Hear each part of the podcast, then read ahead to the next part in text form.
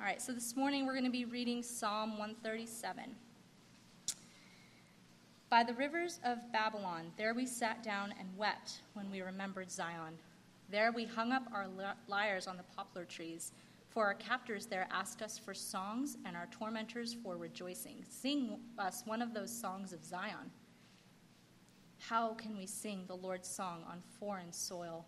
If I forget you, Jerusalem, may my right hand forget its skill. May my tongue stick to the roof of my mouth if I do not rem- remember you, if I do not exalt Jerusalem as my greatest joy. Remember, Lord, what the Edomites said that day at Jerusalem Destroy it, destroy it, down to its foundations.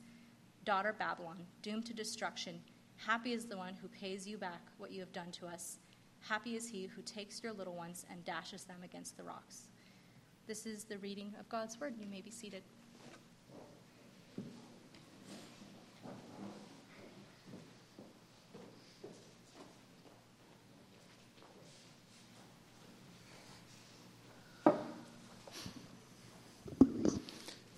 Michelle, why did you pick that psalm?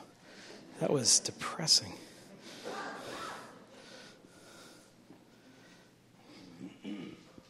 I picked it, not her. There's a reason for it. Um, good morning. I'm glad you're all here. Uh, otherwise, this would be weird for me if you weren't here. Um, I apologize for my voice. It's much, much, much better, but it's still kind of suffering. So if you hear a random cough, it's just the last throes of my illness. Um, we are going to be continuing in the book of Esther this morning. Uh, I was excited when we started the book of Esther. It's, it's, I think it's a fun book to go through. Um, it is attached to a, uh, I was going to say a festival. That's not the word I'm looking for. What's the word I'm looking for? To a feast. That's the word uh, attached to a feast. There's a lot of fun things around Purim and, and those things. And so um, it's a fun book to go through. And it's amazing to walk through this story to see God's hand working. Um, we talked a little bit last week. Char did a great job, by the way, of introducing the book, um, some of the controversy around the book throughout its history, uh, its inclusion, the story, and, and how it's, it's structured. And, and, and he was dead on. This feels just like a play. And it feels like many other stories that we've heard are kind of maybe influenced by the story that we have. I love going through narratives, I love going through stories. And I think uh, I was talking to someone beforehand.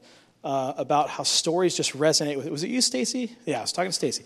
Re- stories just resonate with us. I think we share stories all the time. We, we, um, we think about things in stories. Some of us quote movies, which then, you know, is part of a story and it's just shared experience and things like that. So I love going through a story because I think it really does help us connect with some of these really big ideas like providence, right? It was mentioned last week, this, this idea of uh, God's sovereignty, or I think, uh, you know, Esther is one of the best examples of providence I heard a really great quote about providence. Um, I believe this was J. Vernon McGee who said, "Providence is um, it's God's hand in the glove, and that's what providence is the, the glove of what's going on in our lives. It's the unseen in our lives and what is going on. Um, so it's amazing to see it unfold in this story. I did want to actually go back to that psalm, Psalm 137. Can you imagine singing that together? Sing a song about destruction of different cities and peoples and, and children. I mean, that's, that's intense, right? That's really intense. That song was written during the time of the captivity. So when Israel, I'm sorry, when Judah's enemies were coming in and they were taking the people out of the land, the people are writing this, this psalm saying, How can we sing these songs? How can we be happy? How can we really sing songs of praise to you, God, when this is our situation? We've been taken away. We're in a foreign land. How, how, how can we do it? And you see at the end, there's a prayer for vengeance. God, where are you? Where have you been? Now, if you look back into the history of, of this story, This was something God had warned them about for hundreds of years. If you go back to Deuteronomy, right when they entered the land, God had half the nation go on one mountain, half the nation go on the other mountain, and said, All right, this side yells out the blessings, this side yells out the curses. If you follow me, if you obey, if you are in line and step in line with the things that He's laid down, then God would give the blessings. And if you don't, He's going to give the curses. And you could either be on one mountain or the other, but you couldn't be on both. And you couldn't be in the middle, one or the other. And one of those things, and if you're looking for it, it's in Deuteronomy 27 and 28. One of those things is, one of the blessings is, if you are following after me and you are faithful to Yahweh, I'll protect you from your enemies. Your enemies will come against you and they'll be, they'll be cast out in seven different directions.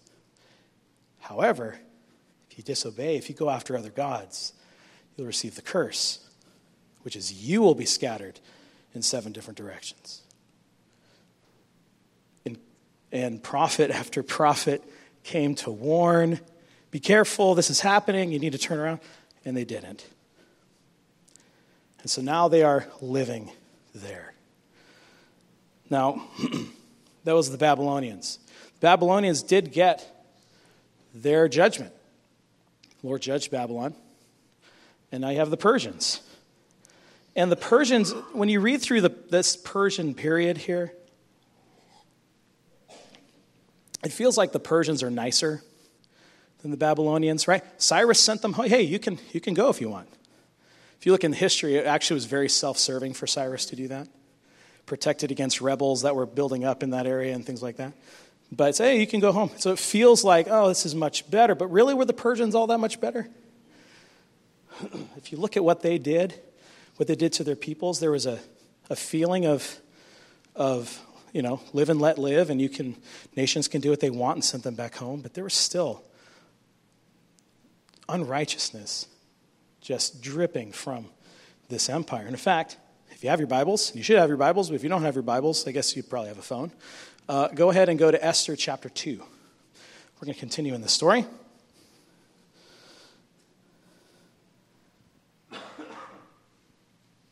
Today's going to feel a little bit different. We're going to walk through the story and we're going to pause at certain places and we're going to kind of highlight and kind of amplify some of the things that we're reading and what we're seeing. So we're trying to, going to try to keep the flow of the story going.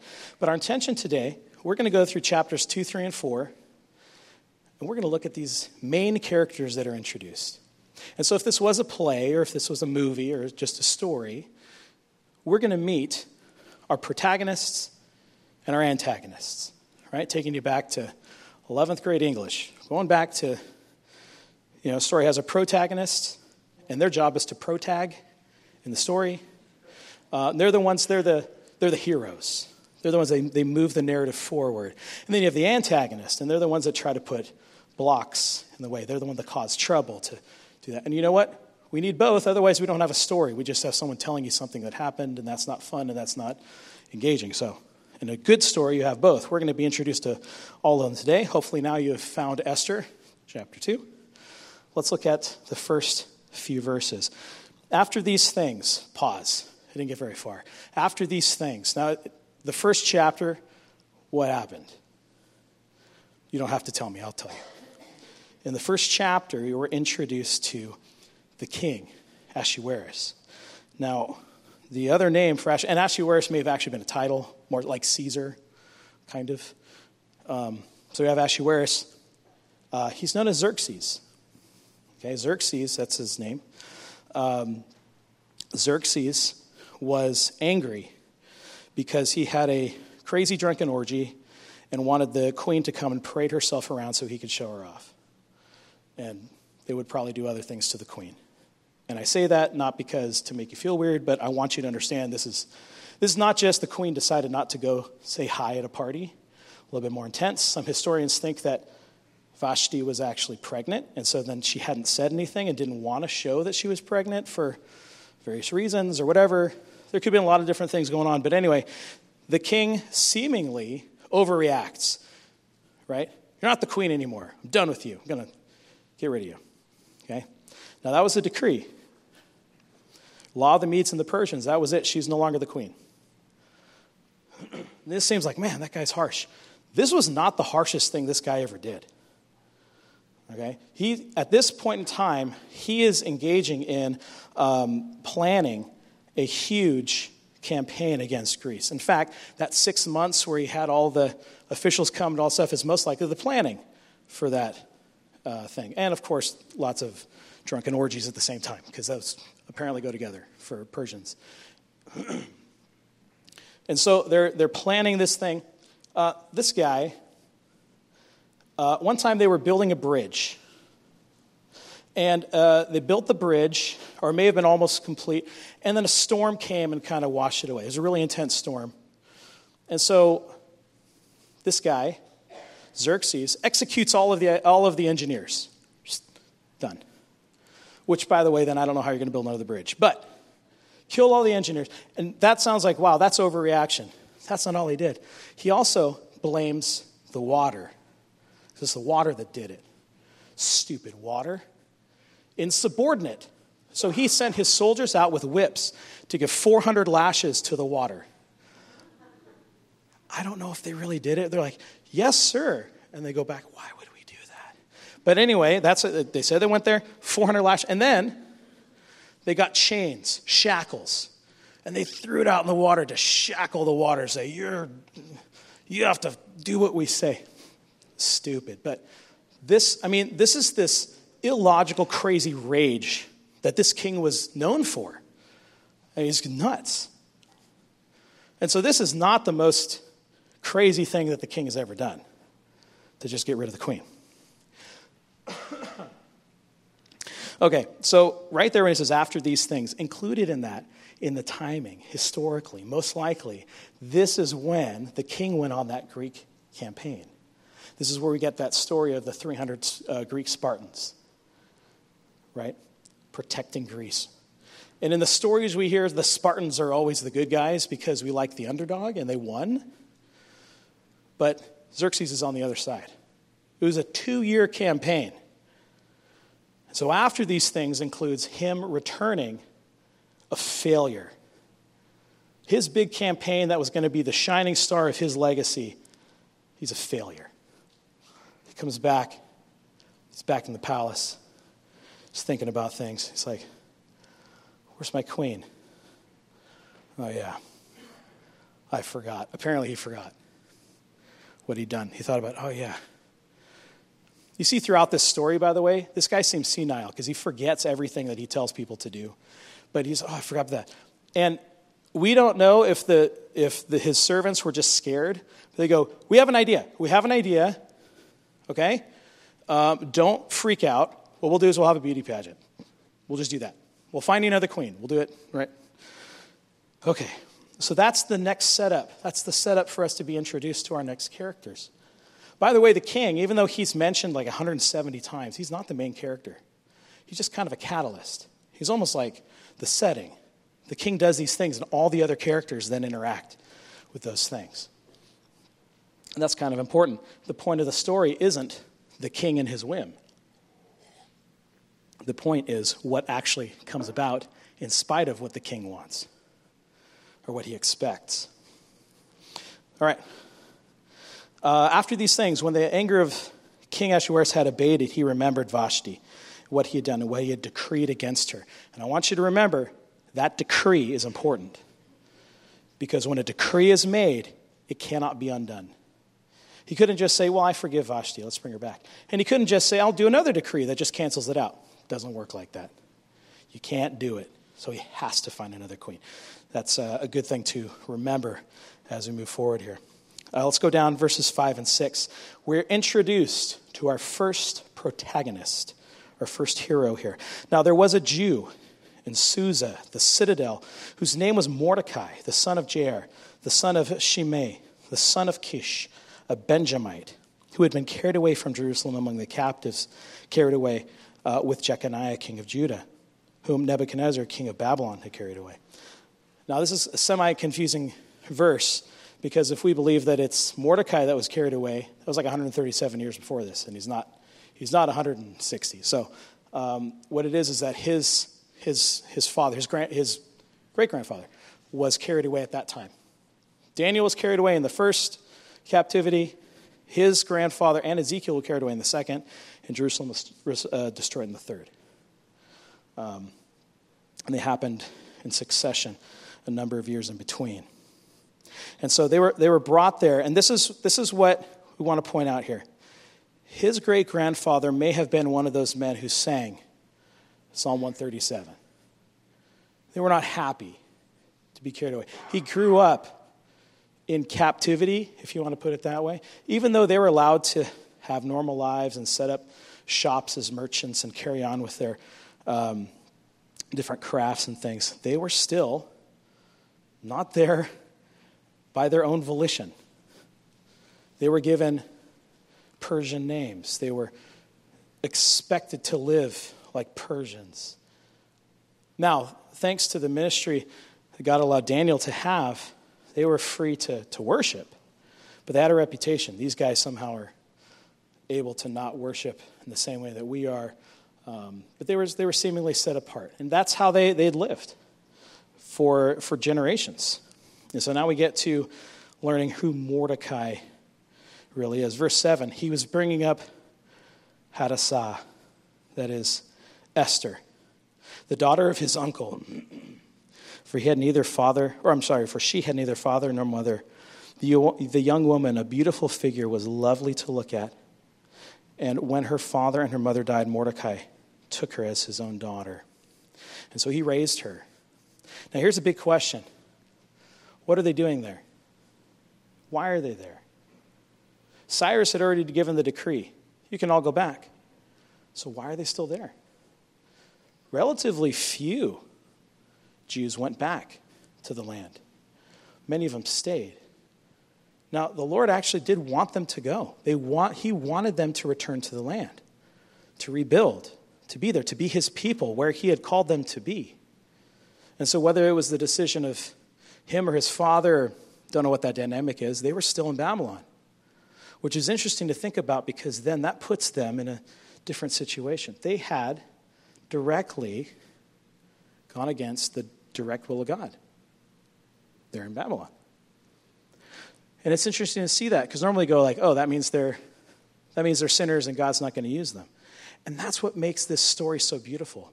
And that's what makes the providential part of the story so amazing because they're there. Why are they there? Because they were not doing what they were supposed to do in a general sense. Now, God would not have said it's good for them to sin. However, even though they had, God is still going to use them. And that is the beautiful piece of providence that's in this story. I love how the NET Bible puts verse 5 where it's, it, it, it renders it, now there happened to be a Jewish man in Susa. It was, it was on accident. There's just this dude there. Happened to be there, happened to be Jewish. It's almost tongue in cheek, if you want to put it that way. Just happened to, to be that way. You'll have a lot of those instances in the story.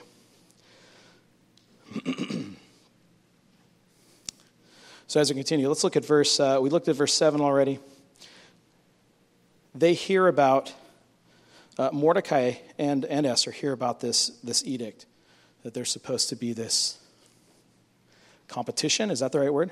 Competition between women, um, competing with beauty uh, to be the queen.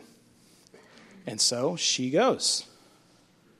We don't know if she was really forced, if she was taken, or if it was a volunteer kind of thing. You know, we don't know if she volunteered as tribute or how that looked, but she, um, she ends up going there. Now, if you look in here, look at verse uh, 12, I believe it is. Now, when uh, the turn came for young women to go to King Ahasuerus, after being 12 months under the regulation for women, since this is the regular period for beautifying, six months with oil and myrrh, six months with spices and ointments for women, there was a 12 month beautification process that they had to go through. Okay, I don't want anyone complaining about their wife taking too long to get ready. Don't do it. 12 months? 12 months. Um, or the opposite could be true. I don't know you. You're, you're, you're what you do in the morning uh, to get ready. But uh, 12 months. 12 months. They took this seriously. But This is also a really long process. And honestly, with the king's track record, he probably forgot about it. Had to be reminded that it was actually happening. Now, what's interesting is it says that he, she was taken with a young woman. And some of your um, some of your Bibles may say virgin. And actually, that word, young woman and virgin, is kind of the same. It's, well, not kind of, it is the same in Hebrew. Uh, it just is based on the context. What's interesting is, is sometimes they were still using the word virgin after they had been part of this group. This group was, you, you just call him a harem. The king could choose any of these girls that he wanted at any time. He just called for them. And it really is what it sounds like. Now, harem is, in, in Hebrew, harem is, it just means um, forbidden. So these women were set apart, forbidden from, any, from anyone else. They were set apart. They could only be for the king. Uh, but even when she arrives there, they identified her beauty. It says in there that the attendants recognized this. They saw she was beautiful. And the one thing Mordecai told her don't tell anyone you're a Jew. Just don't do it. There was a lot of anti Semitism floating around there, and I'm sure Mordecai said, We don't want to screw up our chances this thing just because you tell them what neighborhood he came from, what family he came from, those sort of things. So they don't know that Esther is actually Jewish. I want to go back a little bit. How is she introduced? She's not introduced as Esther. She's introduced as Hadassah. That's her name. That's her Hebrew name. It means myrtle. We'll go with Hadassah. But it's, uh, she's named after this beautiful white flower. That's, that's her name. Now, what's interesting is, is we can actually go there. Because when, when we talk about who's Esther, we kind of add in all the other stuff, right? But think about this who does Hadassah? Who is she? How did she grow up? How, she's, she is just a normal Jewish girl. Nothing special about her. And when I say that, I mean she's not, she's not a prophet. She's not a priest. She's not from the tribe of Levi. She's not royalty, at least not yet. She has nothing special about her, if you want to put it that way. The only thing that they would notice is she's incredibly beautiful in every way. Right? Some, I've heard the joke, you know, Ruth is amazing because she had uh, such strong conviction and she was a hard worker, and Esther just did it with her, with her looks. And that's a weird thing to say, but if you think about it, this is part of that providential piece. She was beautiful to look at, she was a beauty to behold, and everyone who saw her said it. And so the Lord is going to use that. But as far as who is she, she grew up in a, in a home that they could go back to the land but didn't. Mordecai seems like a faithful man, but somehow she is able to say or not mention she's you know Jewish and everyone believes it. So she wasn't set apart. She didn't have a menorah sticker on her cart or anything like that. She, you know, she didn't vocalize her faith and she flew under the radar. No one knew. So that kind of tells you a little bit of, of who Hadassah really is. Because she could just use her Persian name. I'm Esther. Everyone bought it. Sometimes we have this idea that the people that God uses are some are ultra spiritual, ultra special, just incredibly gifted in all these different ways, have this incredible godly reputation, don't make mistakes, don't sin, and if they do, you know, it's it's it's nothing big. It's they can repent of it, and man, do they repent of those small. We build this thing up where the people that God uses are somehow separated from people that we are. That's not Hadassah.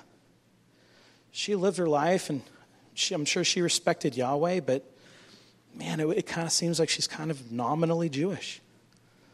She kind of rolls with it. She just kind of lives a normal Persian life, you know, with with Jewish stuff still at home, but she doesn't live it outside, really, because no one called it into question. And I want to highlight that because some of us can feel like that, and we actually talk ourselves out of serving the Lord. We talk ourselves out of anything else. Well, this is just who I am. I'm just going to do this and kind of live. And I don't share my faith because I don't feel like I'm qualified to do it, or I don't do these other things. I don't do these, these volunteer things because I don't feel like I, I can. Hadassah allowed herself to be used by God step by step. And this was one of the first steps, and it feels like a weird one. Go and take 12 months in a spa. But that's what she did.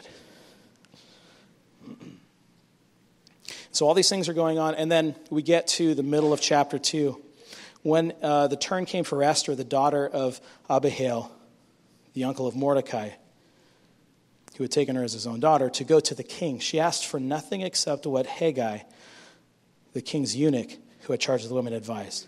She, so they had access to everything all the jewelry, all the clothes, all everything. And she didn't use any of it. Just asked the advisor, what, what do you think I should, I should do? And she just did that. And the thought is, is that instead of being like a peacock, she went in very simply. And this is one of the things that stood out. It was her natural beauty, set her apart from everyone else. When she goes into the presence of the king, the king is just astounded. Now, we don't know exactly how that was. And yeah, super awkward. She probably had to parade around naked and display herself. That's actually part of it. And it sounds super weird. And I say it because, man, that feels weird to say, like, God had a plan for her to do that weird thing. But she did, and God gave her favor because the king just fell in love with her. We don't know if she spoke, talked, we don't know any of those things. But when that meeting happened, even though the king had access to any woman he wanted, he loved Esther and loved her especially. That has to be one of the providential pieces that God has placed in the story. Because God makes her, God wants her to be queen. The king makes her queen. Just from that, one meeting, that was it. What we hear next, is probably some time passes, is now when the young women or the virgins gathered together second time. Mordecai was sitting in the gate. Sitting in the gate was actually a government position. It meant that you were a government official. Lot did that in Sodom. Um, Boaz goes to the gate, and that's where they have the conversation about Ruth. This position sitting in the gate means that you had an official capacity. And so Mordecai is sitting there. Nah, he, she, she may have vouched for him. And so he got this position. Is there some nepotism there? Maybe. But Mordecai's a good guy, so it's not that bad. He's qualified, or seemingly so. But while he's there, just one day he happens to overhear two other eunuchs who are working over here, and he hears them plot to kill the king. Which sounds big and scary, but it probably happened all the time. He gives word to Esther. Esther tells the king, and the king says, Oh my goodness, let's kill them. Very swift justice, those two guys hang. And she makes sure that Mordecai is given credit. If we look at the end of chapter 2 it says, And it was recorded in the book of the Chronicles in the presence of the king. He says, I want this written down. It was a big deal. And then seemingly the king forgot about it because, man, I really think he has dementia. He should talk to somebody. But he just kind of, yeah, he forgets. so we see the character of Mordecai. Because again, let's go back. He's a captive he should not really care if the king dies, right? If they really were feeling that way, if they really felt like captives. But he, he calls it in, and the king lives. So you already see his attitude. He's, he's wanting to do the right thing. But I think the next chapter really shows it. We're introduced to our antagonist in the next chapter. This is the bad guy Haman. Haman is not a cool dude yet somehow has risen to a rank of even possibly prime minister of the area. Whether it was regional or empire wide, doesn't really matter because Haman when he shows up, everybody has to bow. What's interesting in here is something we probably skip right past. After these things, King Ahasuerus promoted Haman the Agagite, the son of Hamadatha, and advanced him and set, a throne, set his throne above all the officials that were with him. What does it say he is? He says he is a what? Haman the Agagite. Normally we just skip over those things, but who's Agag? Anybody remember? Sorry? Yeah, this goes all the way back to 1 Samuel. This should be a little key for us in our history. We should know this. And little Jewish kids are hearing the story throughout the ages. They're like, oh, we know who that is. Um, Agag, 1 Samuel 15. Saul goes up to fight against all of the, the different enemies that Israel has because he's been made king. Well, he goes to the Amalekites, and God says very specifically, kill them all. We don't want anyone left in this tribe. Now, the Amalekites are offspring of Esau, they're offspring of the Edomites, which actually takes us back to the psalm that we read today, 137. So the Amalekites, uh, they fought against the Amalekites. Saul won, but he doesn't kill the king. Brings the king out, which was fairly common. Uh, you could ransom him, you could uh, set up tribute or, or something, but he just doesn't do it. Samuel finds out, says, uh, Did you kill everything? Everybody? Well, no. Still have the king. They brought the king out. King's actually pretty arrogant because he thinks he's survived. And basically, he comes out all cheerful, waiting to be negotiated with or set up. And one of the uh, favorite verses of most junior high boys, um, it says that Samuel took the king's sword and did what? Hacked Agag to pieces. He killed Agag. Samuel did. Said, That's what you were supposed to do. And basically, because of that, because of this, this extreme disobedience, uh, Saul loses favor. And then after that, we're introduced to David. So he gets happy after that. But Agag is hacked to pieces. Haman is a um, an Agagite, which means he is of the lineage of the king. What tribe is Mordecai from? You remember? He's from the tribe of Benjamin. What tribe was Saul from? Also from the tribe of Benjamin. We have this really interesting repeat of this engagement here. Mordecai, the offspring of Benjamin, Haman, offspring of Agag. Here we go. It's set up again. These cycles come back through. We see these repeated things. Haman comes by Mordecai is in the gate. Everyone bows. And it's not a bow, it's not like a, you know, karate kid thing. Hi, this is just formality. This is get down on your face, bow. So when Mordecai is standing there, because he refuses to bow to Haman, he sticks out like a Mordecai. Uh, he stands out like a sore thumb, just standing there. Which is really funny because this goes right along with another story that we know, roughly the same time period, right? Shadrach, Meshach, Abednego also won't bow, stick out like three thumbs. Now they all knew that. They all knew that story. They all knew all these things, right? So Mordecai standing is not just, oh, I have a bad hip, or, I mean, he can't really get around it. This is, all, this is defiance. And it's pointed out there And so Haman sees him and is mad. He is angry that someone would defy him, especially someone sitting in the gate. He goes to talk to him. And this is how we know this is not just Mordecai just flippantly doing this, because why are you not bowing? He says, I'm a Jew. And that should have been a signal. We don't bow. We don't bow to anybody except for Yahweh. He didn't have to say it. They all knew it. And this is where you can get into this piece. They never mention Yahweh in this book, but they're making choices that show that they are still aligned with Yahweh. This would have led to, could have possibly led to his death. Haman is just so angry. Oh, that Mordecai. And he's so angry. He's like, I'm just, I'm gonna, I'm gonna get him. I am gonna, I'm gonna kill him. But he realizes he can't do that because then if he singles out that one guy, then everyone in that area is not going to like him. I think it's going to be bad for him. So he says, you know what? Here's my solution. I'll kill all of them. Every single Jew, kill them all. That's my plan. Now it says here that he um, cast lots. Most likely he went to a professional. You don't leave this up to chance. He went, probably went to a, a soothsayer, a witch, or someone. One of them to do it. They cast the lots, and guess what? He said, What day should we kill all the Jews? And it happened to go to the last month of the year. Oh, he's got to wait all year.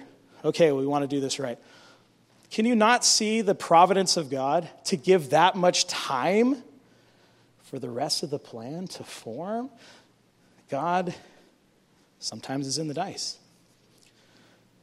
So he's got this whole year to plan. So that means mm, every day that year, he's got to go past that gate and watch Mordecai stand there in the gate.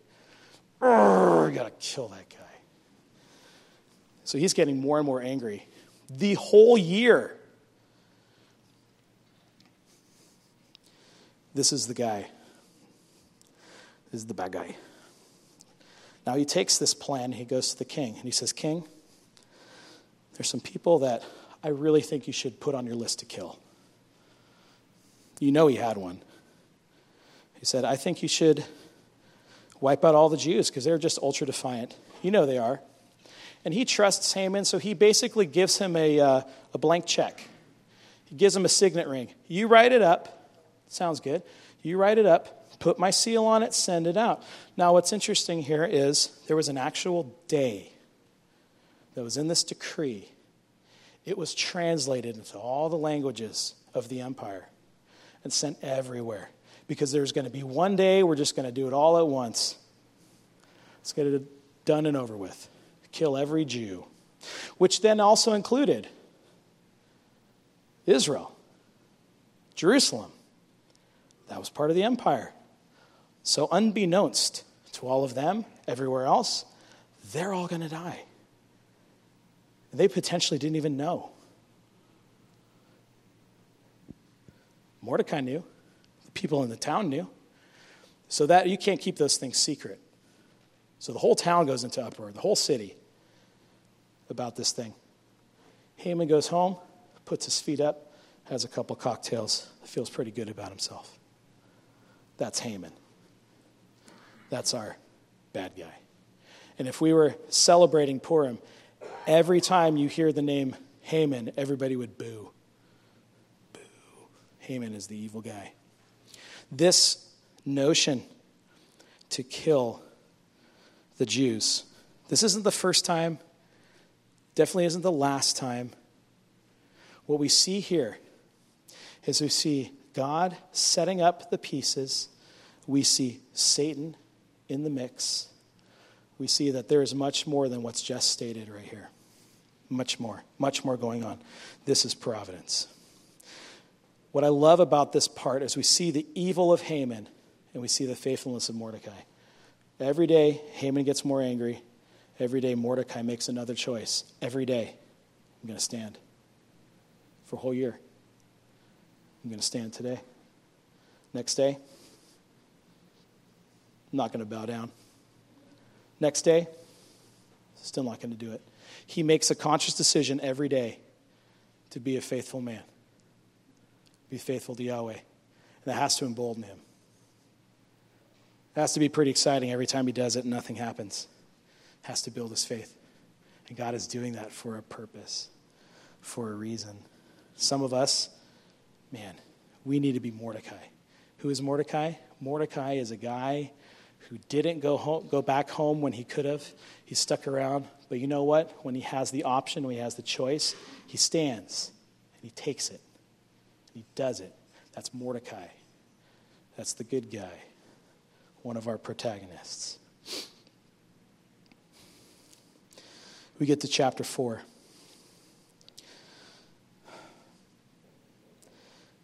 Play this out a little bit more. When Mordecai learned all had been done, Mordecai tore his clothes, put on sackcloth and ashes, and he went out into the midst of the city. He cried out with a loud, bitter cry. He went up to the entrance of the king's gate, for no one was allowed to enter the king's gate clothed in sackcloth. You couldn't enter uh, that place if you were in mourning. It was just a rule. So he went right up to the gate. He did not hide this fact that he was in mourning. Esther hears about it. Esther's informed. She says, Stop. Don't. Let me send you clothes. Stop doing that. What do we see? Hadassah still trying to not draw attention. Don't, don't do that. Let me send you clothes. Let me do that. Mordecai informs her, right, through, through these messages what's going to happen. He even sends documentation. I want you to see what this looks like. Sent that to her. And he, Mordecai says, you, you have to go. You have to go. You have to talk to the king. You're the only one who can do this. So now Esther has a choice. Now think about this.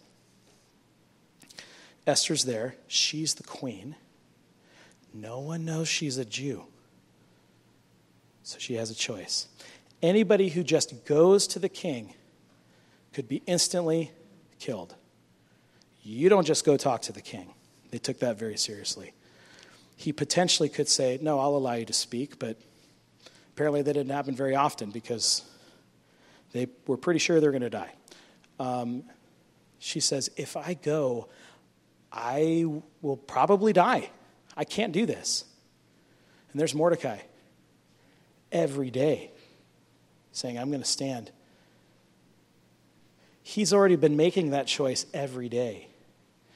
He says to her, he encourages her. Side note, she's the queen of Persia. And she still talks to her cousin for advice. That also tells you the character of Mordecai that she still went to him to talk about these things. Anyway.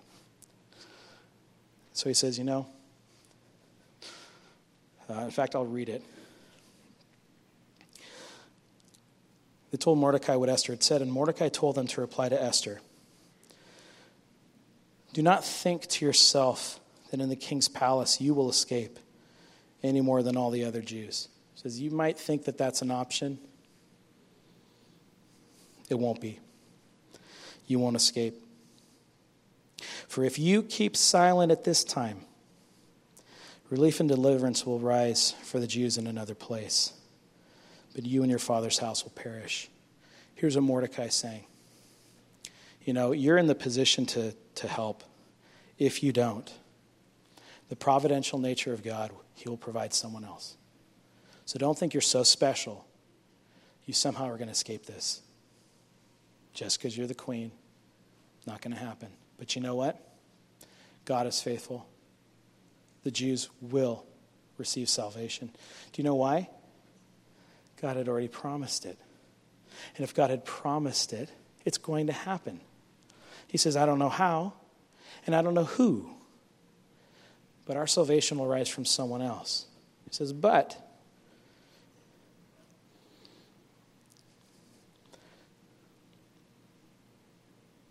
verse, uh, verse 14. Sorry, lost my spot there. It says, If you keep silent this time, relief and deliverance will rise for the Jews from another place. But if you, I'm sorry, but you and your father's house will perish. And who knows whether you have not come to the kingdom for such a time as this? What if this was the whole reason for everything? All the embarrassment, all the struggle, all the stuff the year long spa treatments, all the things, uh, this whole situation. And Mordecai could have also been thinking, we could already be in the land, we could be done. But you know what? We would have no idea that this is happening. We would have no idea that something like this could take place for such a time as this. How do you, have you thought about that? Maybe this is the whole reason that you are where you are. One of the things about providence. God uses providence oftentimes to lead people who will not be directly led. Esther, does, it doesn't seem like she necessarily was intensely faithful to Yahweh. So providentially, God moves her into a place where she has the choice. The question is, what is she going to choose? Mordecai's right. For such a time as this.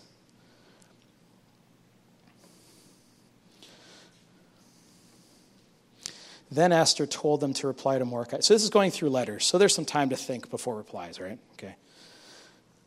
Then Esther told them to reply to Mordecai Go gather all the Jews to be found in Susa and hold a fast on my behalf. Do not eat or drink for three days or nights. I and my young women will also fast as you do. Then I will go to the king though it is against the law. And if I perish, I perish. Mordecai then went away and did everything that Esther had ordered him to do. She had a moment, she thought about it, she made her choice. If I die, I die. She knows this is the shot. This is the one chance that she has to be used by God to fulfill his purposes. So Hadassah decides to ally herself with Yahweh in the biggest way she ever has in her whole life. Jesus talks about this, not specifically that, but he talks about this idea he says, If you deny me before others, I'll deny you before my Father. Which is a very intense statement from Jesus. But think of it that way. She has an opportunity to bring this up before the king. This, is an, this, this honors Yahweh. Hey, I'm Jewish. I follow Yahweh, and my people are in danger. Right? This has happened over and over and over again where God uses someone in some position to help, right? Moses, Joseph, Daniel.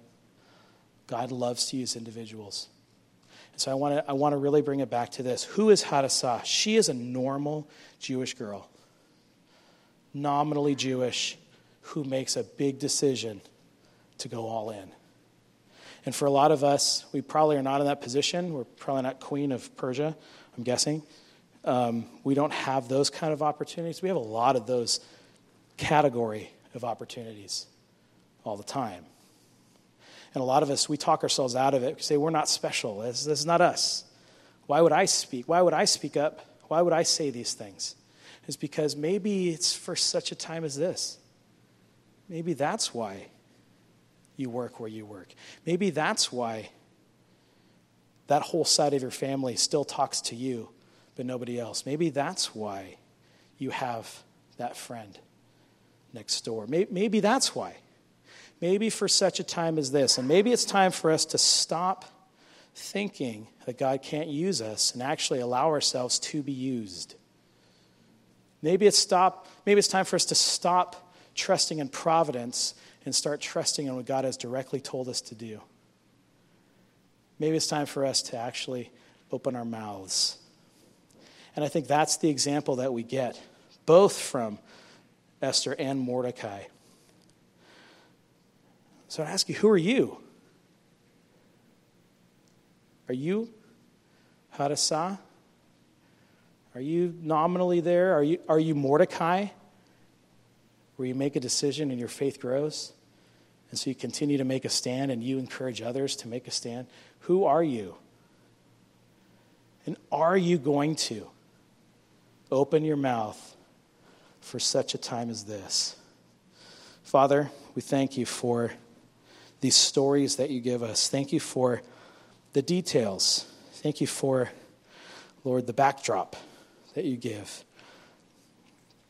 Thank you, God, that you give us accounts in your word of relatable people, people that we can look at and identify with, see the examples that they gave, and see bad examples.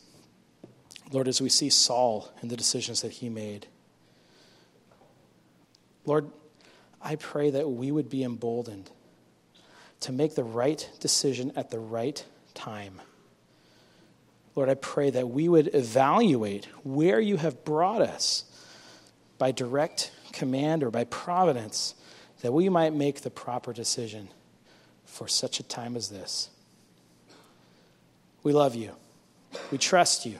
We want to follow you in a deeper way, Lord, and I pray you lead all of us. Lord, in, the, in your will. We pray these things in the powerful name of Jesus. Amen.